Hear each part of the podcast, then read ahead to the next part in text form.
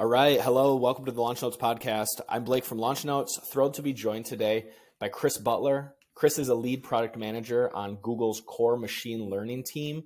He's got experience in product orgs at a ton of exciting companies like Facebook, Waze, and Microsoft. He's also got great experience standing up and running product ops teams, which we want to dive into a lot today. Chris, welcome to the Launch Notes podcast. Thanks a lot for being here today. Great. Thank you for having me. I'm, I'm excited to talk more about product ops. Maybe we can start with just kind of a, a quick overview of your background and your journey into product work, how you uh, how you got into this exciting world to begin with. Yeah, I mean, I, I guess you know, I, I, I grew up, uh, my, my, my, dad was a very creative person. He was an art director for print ads. And so grew up around a lot of kind of the creative world. Um, I ended up being the mechanical for him to, you know, do stuff where he, you know, he was doing really old school graphic design and I was using QuarkXPress and Adobe Illustrator and even started to help him really build out the proto websites for a lot of his clients. So from very early age, I was used to doing commercial work. Um, from a creative standpoint. Um, but then, you know, totally disappointed him by going into engineering school rather than art school.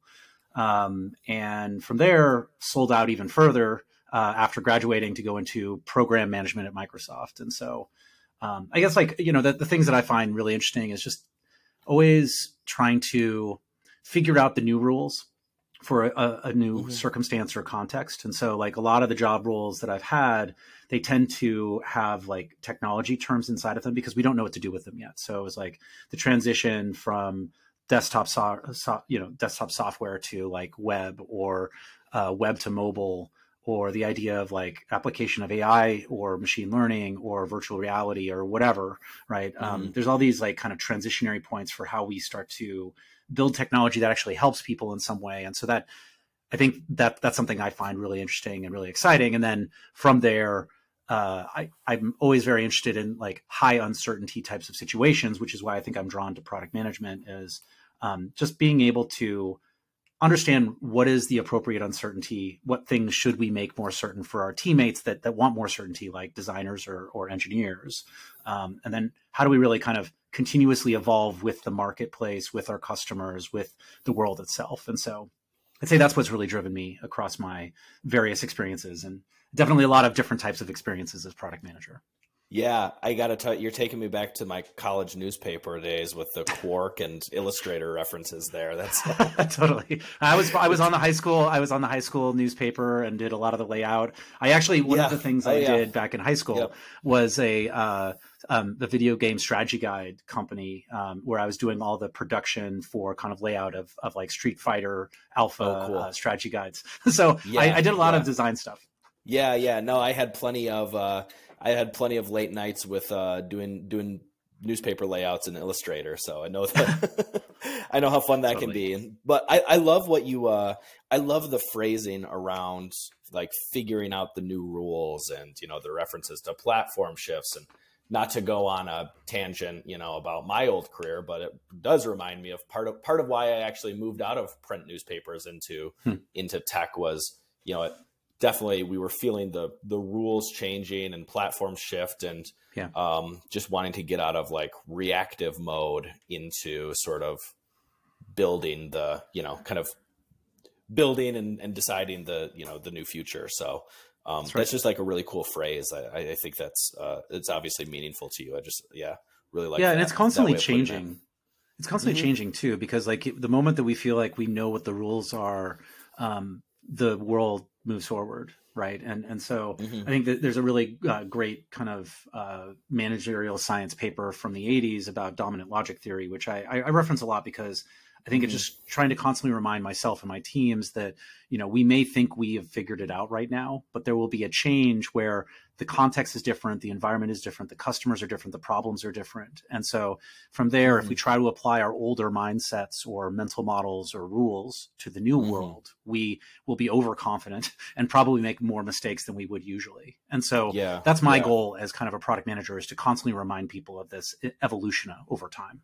That's amazing. Dominant logic theory. I'll have to I'll have to look up that yeah. paper and and and find that as a reference and throw that out there because it sounds yeah sounds totally. super fascinating.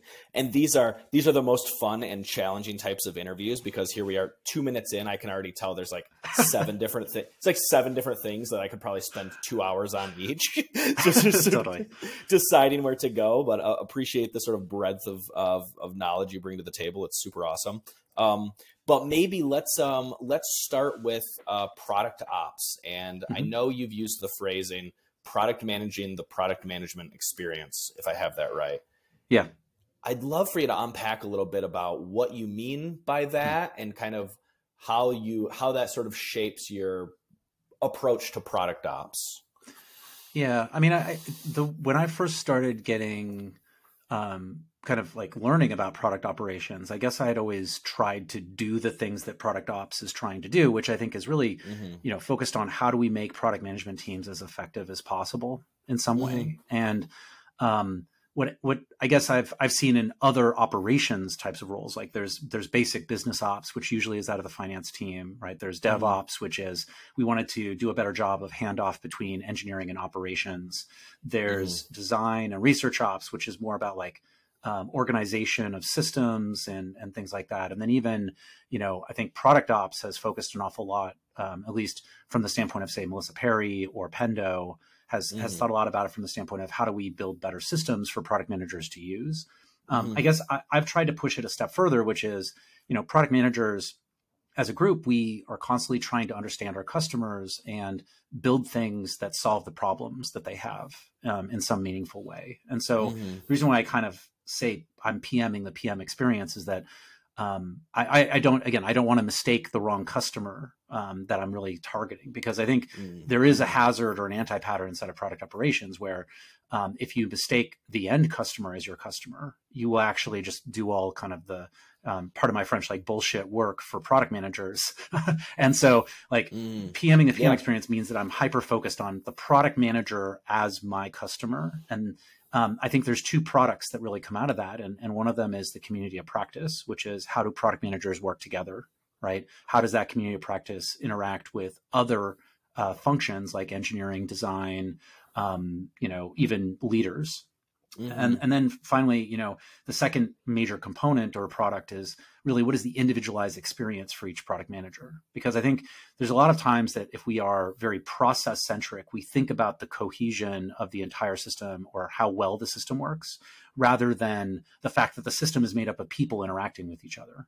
Um, mm-hmm. And so that's why I think we need to constantly go between these two different kind of like viewpoints. And so I'm, I, I think that's something interesting about like product management in general is that mm-hmm. there's never like one perfect answer. And so mm-hmm. in the case of product operations, if we just over focused on the individual experience, we'd never get anything done for the organization. But if we only focused on the organization, we would trample all over this idea that like people want to do meaningful work in some way and they want to enjoy their work and they want to work with people they want to work with. And so yeah. I think it's those two kind of like uh, points on a spectrum that I think are really interesting and important.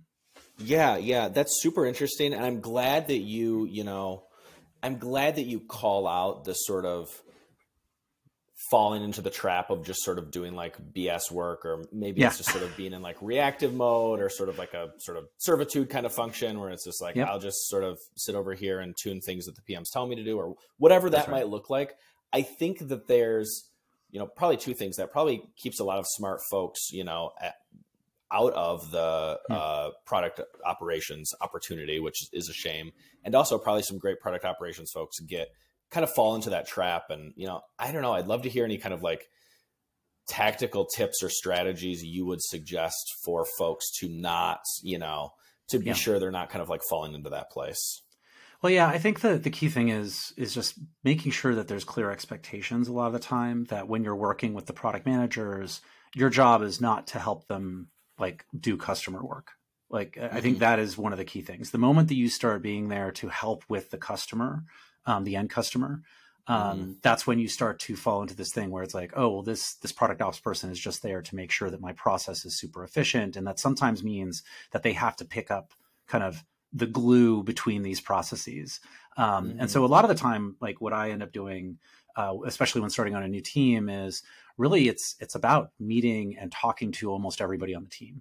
and then it's building mm-hmm. cadences to be able to get feedback from them on how well all of these different things are working for them and so you know a lot of the time i think product ops people are brought in and they're they're being told like hey i need you to go and like create this process around road mapping or i need a process around x y or z when the reality is like what you should first do is understand what are the problems of the mm-hmm. actual community and what are the problems for the organization that product management could be solving better so it could be a mm-hmm. better road mapping process but it could also mm-hmm. just be that like the roadmaps we have are not actually being read or used or updated in a way that makes sense and so i think then you fall into this trap sometimes as a product operations person that your job is just there to choose a tool for road mapping. When the reality is, is you need to really understand at a deep, innate level what are the frictions that product managers are having in working better with engineering or design or whoever. And so mm-hmm. road mapping, like like as a as a as a topic, generally like the if a, a leader is saying they need a better road mapping process, it usually means that they don't they don't understand what the teams are doing and they don't necessarily have a high amount of trust for them. And so mm just adding another road mapping tool or providing a different way for them to micromanage them is not going to solve that dynamic. And so the dynamic will be solved though by providing much better feedback mechanisms between the context that the leaders have and the context that the individual product managers have and finding ways that we can start to like where should we align right? Mm-hmm. Like, where are the times that we may be doing du- duplicative work across many teams? And again, I'm talking at a very large scale, right? The team that mm-hmm. I work mm-hmm. for is like a thousand plus people um, mm-hmm. with like yeah. a very large product team. But I think yeah. when you talk about like smaller teams that are tens of people, it could just mean like, you know, how do we do a better job of actually having good conversations? How do we ha- how do we do a better job of having good meetings? And so a, a lot of my time is actually spent coaching directors of product management so that they create better containers for the meetings that they have um, oh, or sure. that that they don't even you know I, I, think like one of the most w- worthless meetings is the hand down meeting where you know a director of product will sit in a room and just talk at their staff for like 45 minutes right mm, when the reality yeah, is like yeah.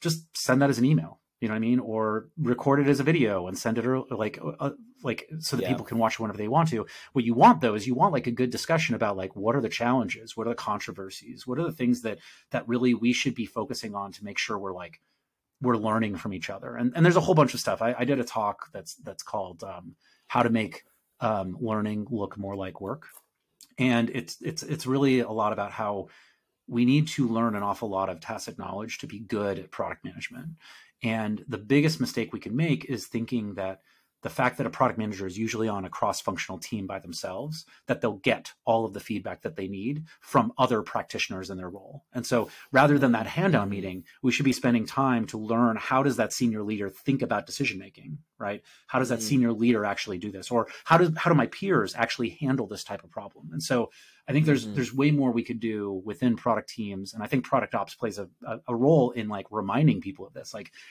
part of my job is just to ask people like before this product review meeting like what are you hoping to get out of this meeting and a lot of the time they're like mm. i'm not sure i was just going to do this meeting and so yeah. like you know yeah. even just asking silly stupid seeming questions like that will get you way more focused on like how do you actually make the use of time which i would argue every team struggles with is time management um, when we get down to it and it's because they do not properly prioritize their own time they may be yeah. experts at prioritizing work, but they are horrible at prioritizing their own time. So I spend a lot of time just like asking people, is this meeting necessary? Could this meeting be something else? So yeah, yeah, no, great, great insights throughout all that. Really appreciate it, and I'd love to maybe drill into you. You referenced a couple times, sort of like scale of like large team versus small teams. Yeah. Are there particular benchmarks or markers or indicators for, say, a smaller product org that doesn't have product ops yet that hey, it might be helpful or advantageous to, you know, think about a product ops function at this time?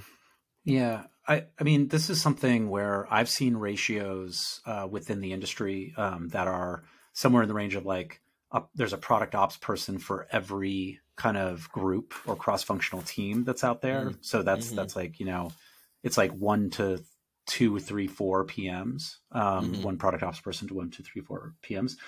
I don't. I think actually, I I tend to want to operate from a scarcity standpoint. Um, and what what I mean by that is that like I want. I've actually been in teams where the ratio was one to fifty or one to hundred, and. Oh, wow.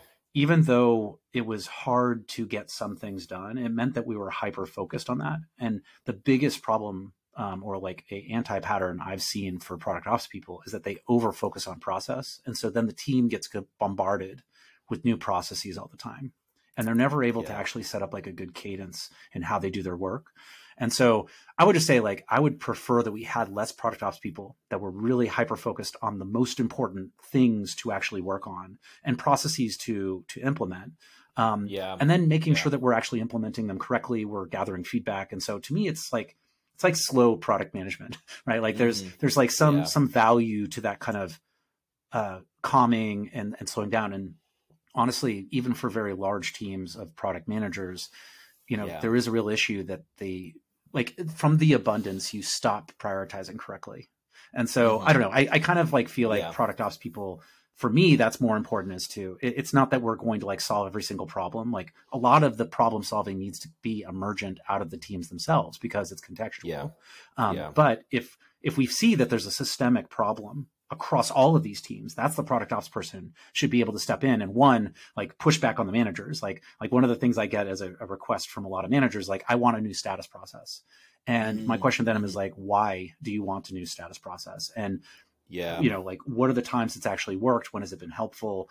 Um, you know what do you actually hope to get out of this? And if it's if it's more of a safety blanket right i can set up a lot of meetings where you meet and greet with people to understand the tempo of the business but if it's really because you need to like intervene in decision making, that's a different problem altogether. Um, mm. And so, um, anyways, I, I am very. Yeah. Yeah. very anti-status and and I, I try not to be but like it's one of those things that's like for a long time when i was just an individual contributor you know, if like you wanted to know how my project is going, just come to one of my my meetings. you know what I mean? Like you'll you'll learn way mm-hmm. more instinctively or or kind of like intuitively from the fact of how we're actually working together, rather than me filling out three yeah. bullet items that you're not going to read or understand because it's not contextualized yeah. for you. Yeah, that's that's you're touching on a lot of really key stuff. I think that the fo- I wish more folks would take to heart. I love the you know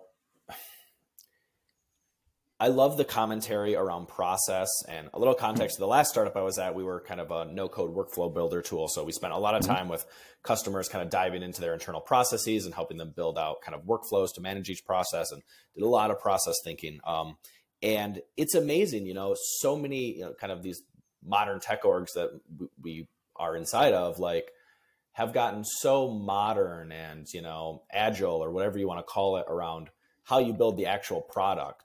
Um, but so much yeah. of the internal process thinking has not like got the memo or something or like the way we build like yeah. internal workflows internal processes has not sort of like caught up or it's just like we're doing like waterfall like monolith style thinking with the way we do you know internal process yeah. um, things are very sort of agile and iterative on the product facing side, but often the the actual like internal company processes, it can be like, you know, like you said, folks over focus on process. They tend to try to like waterfall style build too much at once, and then it becomes like yeah. very rigid and unflexible. Like treat it like you build product. Right. Like start small, get feedback, iterate, add and adapt and adjust over time.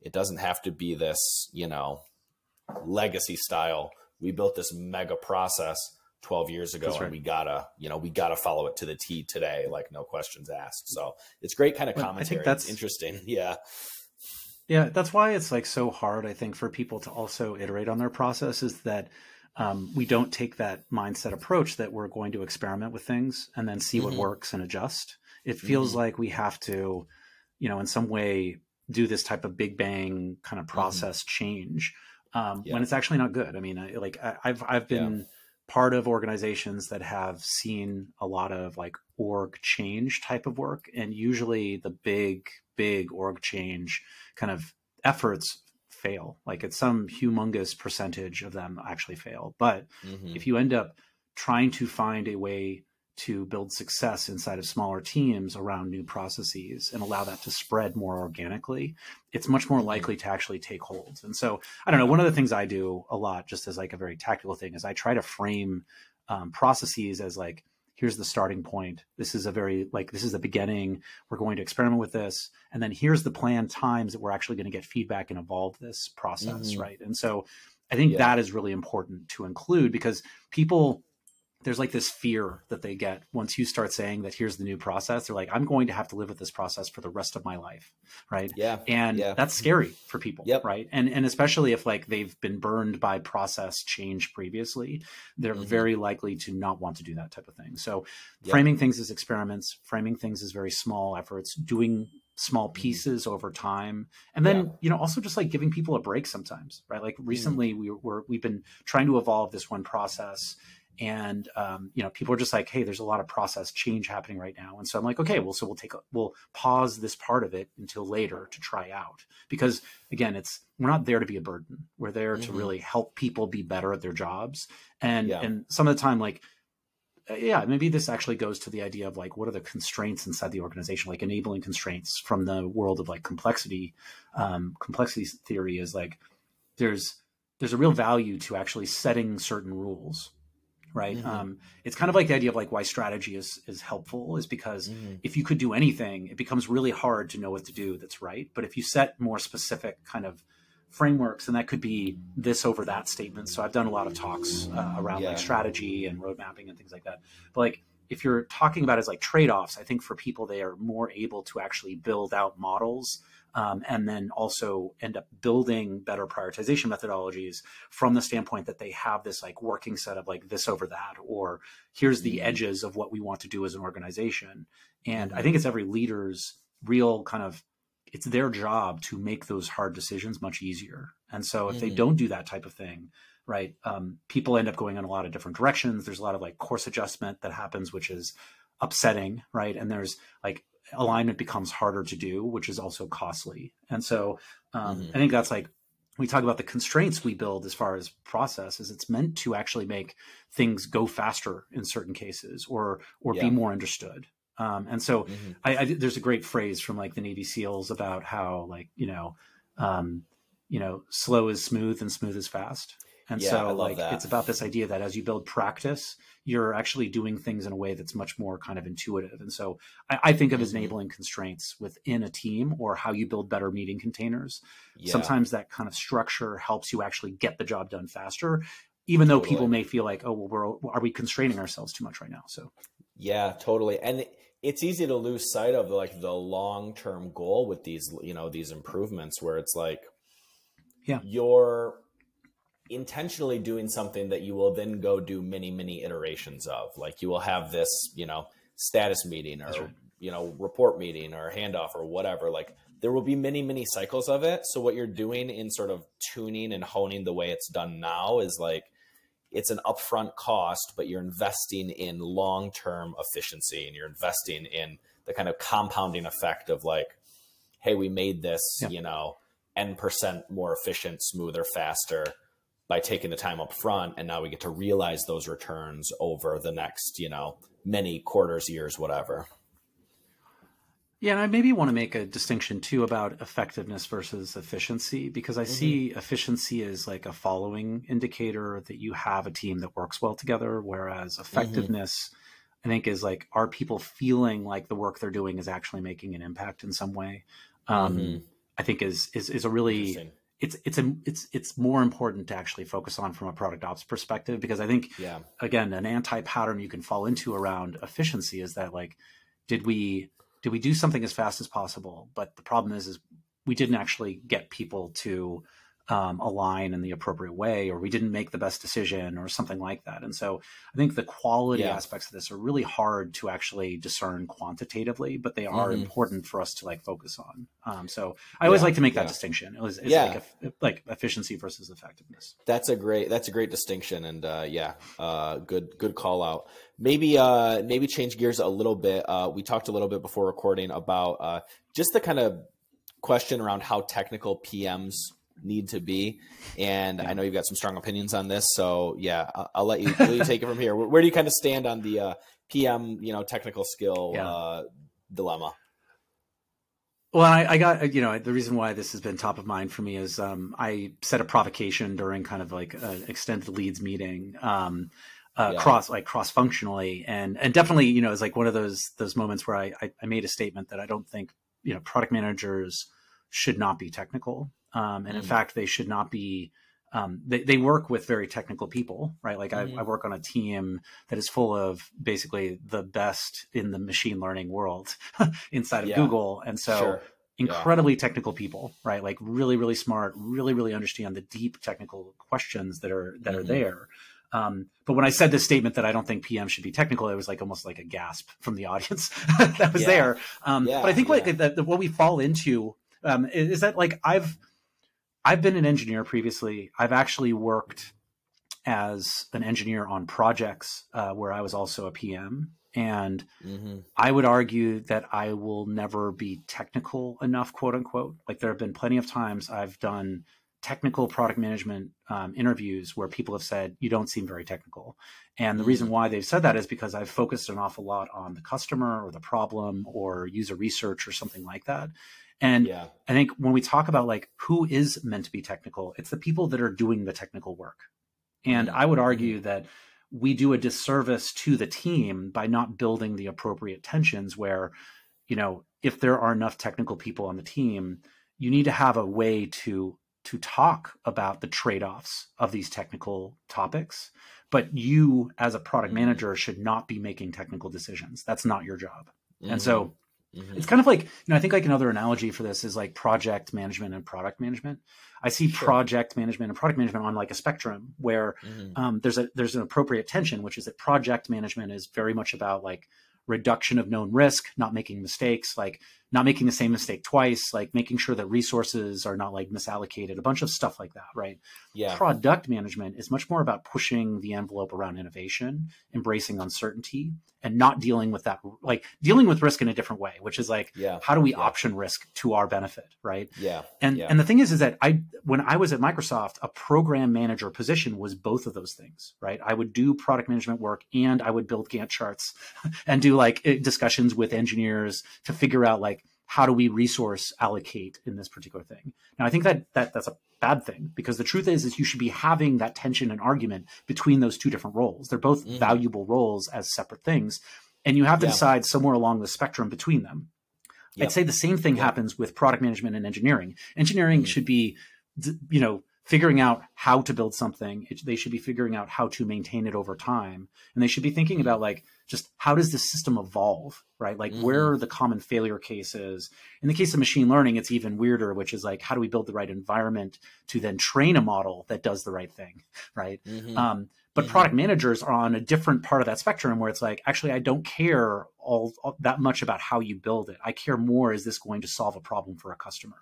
And mm-hmm. when we have a disagreement about like we want to solve this problem and one way to solve it is a way that the engineer says but it's going to take way too long. The question becomes what is the trade-off we need to make between those two people? And if you mm-hmm. have a product manager that's very close to the technical side of the world i think they make the wrong types of trade-offs. Um, and so that's my argument is like i think you know now my uh, you know my vp of product you know brought up a really good point is like you know, so so how do you have these discussions? And I think like one nuance I would want to make is that we need to have a shared language, right? That's mm-hmm. that's absolutely true. It doesn't always have to be pure technical. It doesn't always have mm-hmm. to be pure customer problem, but there's something in mm-hmm. between that we need to find an agreement about as far as how to talk about things. Yeah. Um, and then yeah. just the second thing I would just add here is that, um, you know, so does product management? I think like in some ways it's really interesting to me is that so is is product management like what are the base skills that you need to know? And I, I don't know, maybe like I wouldn't necessarily say that you have to be an expert at something like statistics to be able to work well with a data mm-hmm. scientist, right? I would say that yep. when we talk about like the philosophical or strategic discussions, maybe that's the core of a product manager is actually like how do we have good discourse? How do we ask the right questions? How do we how do we challenge the right types of norms or not even norms, but like false mindsets that we may have? So anyways, that, mm-hmm. that's my that my kind of my my my thought on technicalness for PMs, and I think I think it does a disservice to the developers and the engineers and you know the yeah. architects, frankly, um, where they are the technical ones, and we should yeah. be asking them the good questions. Yeah, yeah, and in a lot of ways, it's sort of it it's almost setting unfair low expectations of of the technical teams, or sort of like unfairly underestimating like their ability to like meet you with a shared language like yeah as right. as experts in the field and you know topic at hand like you know great technical folks can kind of find the path to communicate with you. It's sort of silly to assume that they wouldn't be able to. That's right.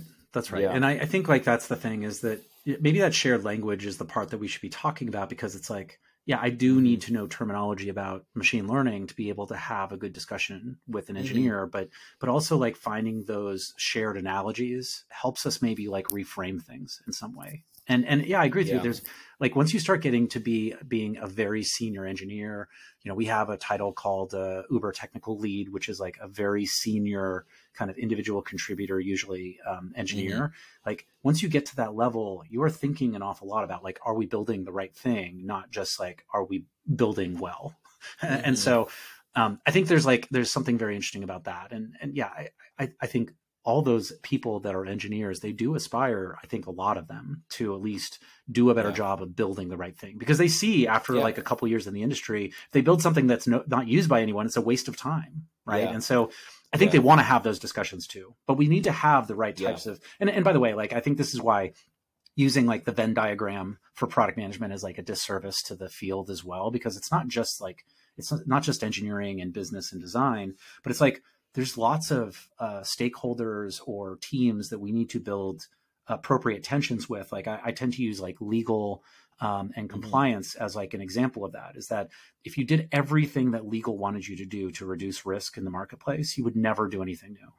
Um, mm-hmm. But mm-hmm. working with them to figure out like what are the appropriate not just not necessarily risks, but like what is it that we we should do because we know it's the right thing to do right that's that's mm-hmm. one thing and then there's this idea of like legal compliance which is what reports do we need to build or who do we need to notify or who do we have to have review things that's very different than the idea of like not being able to do a particular feature like and, and i mm-hmm. worked you know at uh, at facebook mm-hmm. reality labs on the portal device and there were a lot of things just around like biometric recognition that were very challenging, um, mostly because sure. of the baggage that Facebook brought to things like biometric sure, sure. recognition, yeah. um, but but appropriately, right? And so we oh, we yeah. had to have a lot of conversations with all these teams like legal, security, privacy, safety, mm-hmm. um, compliance, and because the truth was is like we needed to take a lot of care in building the right thing, and so. Mm-hmm um, mm-hmm. That's what I'd say. Is like I think we we need to yeah. do a better job of of building those types of trade-off discussions. Engineering is one, but that's like yeah. saying that I need to be like a legal expert, right? Exactly, and that seems yeah. ridiculous as well, right? Or a design expert, that seems ridiculous. So so to me, it's like being overly technical as a PM. And and here's the thing: is I think what what some of the PMs on my team kind of um, are kind of upset about is that they are very technical people, right? They themselves could probably be architects, right? Mm-hmm. Like they mm-hmm. are very smart, they're very technically adept. Yeah. But yeah. I guess what I'm trying to make the argument for is that I want them to focus on something that actually is within their role um, mm-hmm. more appropriately. Now, there's always hybrid yeah. roles. I've done lots of hybrid roles where I've been like a business development and product management hybrid. Um, and I've enjoyed that type of role, but I found that like I preferred product management rather than business development. And so I'm a very, you know, friendly BD person yeah, um, yeah. and love doing partnership discussions, things like that. But to me, it's like product management is the role that I've chosen. Yeah, yeah. I mean, this it's all a great discussion to have, and I've I've seen a lot of PMs, and and personally, I fall into this too, where it's like you can get so almost obsessed with like untangling the you know untangling the input from the technical team or sort of like decoding yeah. like the conversation from the technical team that you forget like really your job is to do the other side like your job That's is right. to go to technical or legal or whatever it is and say like great thank you for like coming to me with your sort of context and concerns yeah. and commentary and and here's mine and here's where product management is coming from and here's our priorities here's what we found here's sort of my version of bringing some bringing the you know my perspective to you. And, and a lot of folks sort of can get caught up in, in the former and forget the latter in a way. Yeah, absolutely. Yeah. No, I, and I think that's the real problem is that as product managers, we are meant to be decision facilitators in some way. I think project management mm-hmm. does this in a slightly different way too. Mm-hmm. Um, but there is there is like an interesting point, which is like who is the business decision maker in the end? Mm-hmm. And so a lot mm-hmm. of people will end up using kind of uh, you know, sometimes it's product management at Google. It's a very engineering driven organization. Others mm-hmm. will use a GM model. And so I think like this deciding how to decide is also like a really important question because, mm-hmm. um, you know, I, have always believed in something that's called consent over consensus as, as kind of a default mode, which what that really means is that in a cross functional team, and this is called balanced team as well as like mm-hmm. a, a, moniker, but, um, that as a cross functional team, each person has a slightly different kind of domain um, for decision making, and so engineers will make technical decisions, right? We I can yep. give them feedback on the technical decision, but they make the final right. technical decision. And so I think like I've seen this pattern where product managers that fancy themselves as very technical, they will question everything that the engineer does. And so like the mm-hmm. estimate they give, they'll say like, is it really that much time? And uh, uh-huh. you know, like, and rather than saying like, okay, well, if we had to do something that like if we only had a weekend to do something, what would mm-hmm. we be able to get done or what could we experiment with those are appropriate questions but saying mm-hmm. i think your estimate is wrong is is like basically removing this whole decision making authority and kind of agency autonomy from their role and so that that i think really worries me a lot in these like highly technical pms and so i mean mm-hmm. i think i've definitely gotten clashes with people where they're like you know, can you squeeze out more work from this team? I'm like, no, I trust the team, right? Like the team decides what they're yeah. appropriate to do. And actually, like again, I'm I'm, I'm not going to go on a rant about estimation and versus forecasting and things like that. But yeah, but like, yeah. um, I think like it's more appropriate that we say like, let's just work on the most important thing right now. Let's let's have like a, a strategy um, mm-hmm. to be able to take us in the right direction. And I would argue that that strategy and roadmap and backlog need to be aligned right now rather than some future looking thing. And so from that mm-hmm. perspective, I think there's once you start to have that kind of framework, I think we we stop remove we start to remove all this need for like micromanagement of the engineering team and how they estimate, right? Like yeah. let's just work yeah. on stuff and let's figure out when the appropriate time is to release it. Yeah, I, I, mean, I love that. Uh, I love that note around deciding how to decide, and I think that's such mm-hmm. like it's it's like the you know the the known unknowns and the unknown unknowns, and it's like sort of how do we come to these decisions? I mean, what else? I mean, anything else that sort of like helps you sort of wrestle with that question? Yeah, I mean, I think like just breaking out from the fact that so like in in both Facebook and Google, I found that they were very consensus driven. I'd say Google is mm-hmm. very very consensus driven, and that means that mm-hmm. everybody kind of has to agree to move forward with something. Mm-hmm. Um, that is the default here, um, but I mm-hmm. would argue that there's many other ways to make decisions, right? And so there's a really great app that yeah. um, by the I believe called the Decider, which is essentially a, it, there's also like a Slack kind of plug-in and everything. Um, but at the very bottom of the screen, uh, like in the in this Decider app, they have the eight different types of decision making frameworks that are mm. they kind of like identify. There's there's there's definitely more, and I've I've read like textbooks on decision making and some of the most dry reading I've ever read. um, but like, sure. but like, you know, consensus is one, right? Um, another mm-hmm. one is like consent, where it's it's less about the idea of everybody agreeing, and it's more about just like, does anybody veto this? Right. Got it. There's yeah. also autocratic decision making, which is that this person makes the decision. Um, mm-hmm. And then my favorite one that I've been exploring a lot more, and I've I've done some talks about this, but like stochastic or randomness in decision making um, mm, as a way to like get at. Um, I, I I've done some talks about this, but I think like a lot of the bias we end up having is because we're using preconceived notions that may no longer be valid. And so using randomness, especially in like ideation and like the idea of like divergent and convergent thinking, I think gets yeah. you into this realm of like you're able to actually consider more. Now, there are times, right, when if if the team is at an impasse and there's literally everybody's like, I have we have no idea which one is a better decision right now. Honestly, mm-hmm. flipping a coin and moving forward is probably a better better way to deal with things um, than it is to be stuck in that gridlock. And um, there's been lots of books yeah. that have talked about like the value of information over time, like um, how to measure yeah. anything is, is like a really good book around this. But um, mm. like there's a certain point that you just need to say, we're just going to move forward. And, and honestly, yeah. like um, I think people should feel more comfortable with the fact that like, hey, my intuition says this is the right way to go, and it's my decision as a product manager, or it's my decision as an engineer. So we're just going to move forward with that, and we'll adjust as time goes on. But there, yeah, I, I, don't know. I mean, here's another interesting, like, interesting, like yeah. weird tactic is that if you really want to know what decision you want, um, mm-hmm. If it's like a this or that type of decision, when you flip a coin, you will know when the coin is in the air which decision you really hope uh, will happen. Yeah, it's like what's um, that gut feeling? Yeah, you know, exactly. Like the the game's on the line. Like, what do you hope it is right now? Before I lift right. my hand off the coin, just like well, you, you might catch that. Yeah, that's that's great advice. Yeah, yeah, and and yeah. and I think the other thing that comes from decision science a lot of the time is like you know they're usually not just black and white decisions. There's usually like nuance, and so you you know if yep. you if people are having a hard time deciding, I say like, can you like load up six different kind of plans that could work, mm. right? And then mm-hmm. you can do the same thing with like rolling a dice. Um, yeah. And, yeah. and, and so anyways, like I, I, think there's like a bunch of tactics like that that help you kind of understand things better.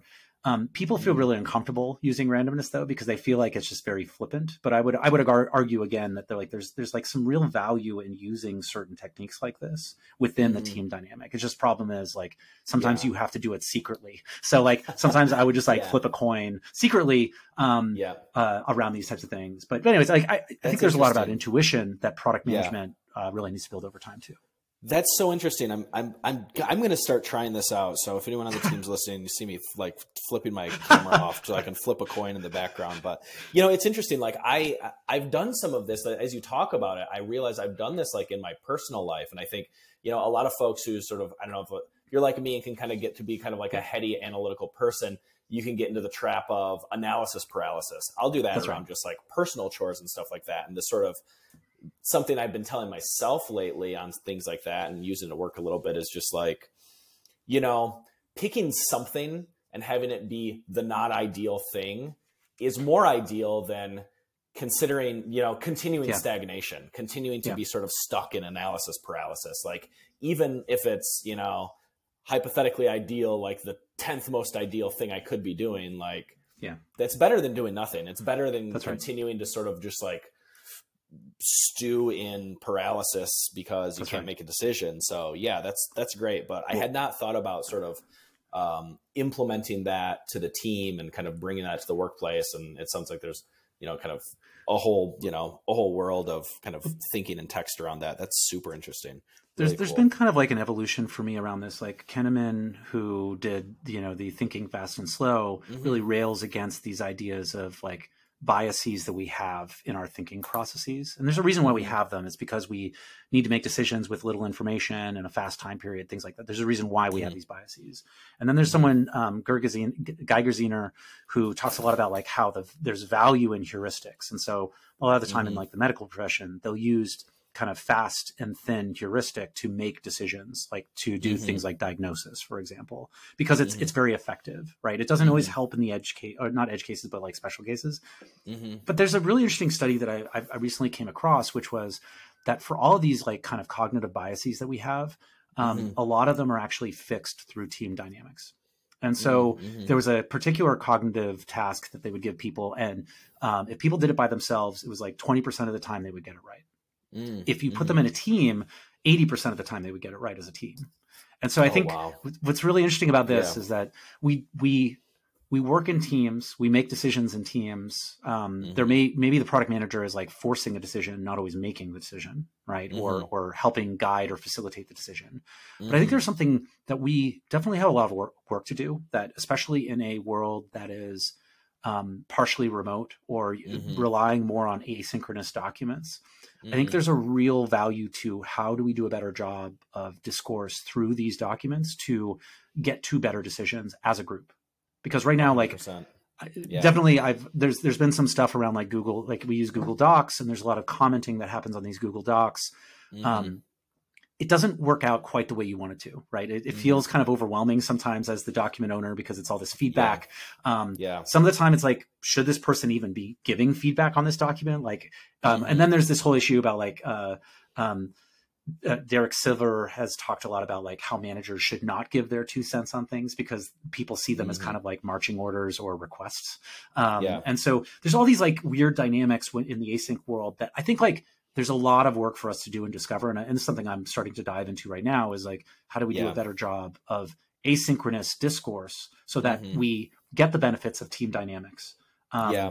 Yeah. rather than just this idea of like individual thought. So I think there's something really interesting about that as well that, that we I, have not explored enough. I think that's great. I mean, I, uh, I, I myself too have been kind of playing with what are the right ways and how do we bring in more of like the the synchronous work when the time is right? Because there is such magic to yeah. that and like google docs is a great example that's right. i'm a i'm a huge fan and you know i'm a huge fan of asynchronous feedback and editing. I spend a lot of time in google docs doing you know doing editing feedback working with writers always have. And you know to kind of call back to my earlier reference from my newspaper days one of the most helpful moments in that environment when i was you know a reporter is when an editor would say hey, slide your chair over. We're going to actually like yeah. work on this together. You know, we're going right. to go line by line and you're going to sort of see how I think. And so I always sort of see that as like um, the kind of like next level of a lot of Google Docs feedback or what it could be whatever. I think engineers do Yeah. a great job with, you know, they call it pair programming. Um, they do a great job with this. And it's like, how can we sort of, you know, Yeah. even in the remote world, slide our chairs next to each other and kind of work through this together because that's something that I've never seen replicated in, you know, kind of Well- an async moment. and we we don't even do this right synchronously sometimes which is that like whenever Mhm. someone asks me is this a good like is this a good roadmap or is this a good prd or is this a good whatever right i ask Yeah. well how have you actually experiment or not experimented how have you done research to decide whether that's the case or not because it doesn't matter Mhm. what i think honestly like I, I have a lot of opinions about things but Mhm. but honestly like what has been your people's reaction to your roadmap have they referenced it like if you like in google docs there's the ability to look at like activity on your document. Do people Mhm. still go to it? Right? Like do people Yeah. link to it? Do people Yeah. talk about it? Like do you Yeah. bring it up in every meeting? And the and so i think we're not and then and then there's the other side too is like have you ever just taken this document shown it to someone that you think is would really need to get value out of this Yeah. had them read through it and then respond to you about what the most important thing was they got out of it? Right? So it's like usability testing for documents.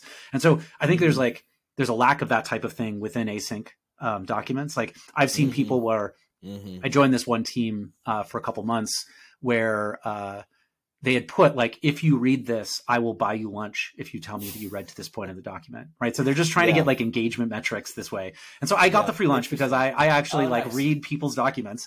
Um, but but I think there's great. like something that we could do better about this async stuff. Like if you look at Mhm. YouTube, there's actually like what are the most popular parts of this like video? Like what are the most Yeah. popular parts of this document, right? There's and so there's some people in like the space like Coda and and a bunch Mhm. you know anyways a bunch of different document groups that are trying to go after this network groups like notion and that type of thing i think there's Yeah. a lot more we could do around this that is like how do we do a better job of that idea of like you know um, how do you understand whether this document is valuable or not we don't have a lot of good metrics about that yet or or even good qualitative information um, Yeah. and so anyways i think there's something really interesting in that realm as well that we we we need to do way more about Oh, a hundred percent. This could be, I mean, this could be a totally separate, you know, conversation. absolutely. But it's, it's a great topic. And it's like, I really saw up, you know, up close at, at Atlassian, you know, with Hmm. as distributed and sort of, you know, by uh, Continental that company is, along with, you Mhm. know, Confluence, like extremely heavily like writing and document fueled culture and sort of, Yeah.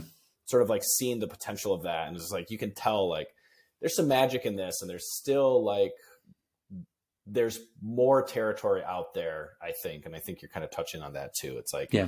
there's you know there's there's a lot of potential for you know the kind of uh the the power of the document and and teams using it the right way Um, absolutely I tell you what, Chris, I uh, I said at the beginning, and I think I was right that we could probably spend four hours on each on eleven given topics here. Um, but um, we'll uh, we'll be respectful of of your time today. I appreciate it. Um, let me wrap up with a super fun one. This can just be quick.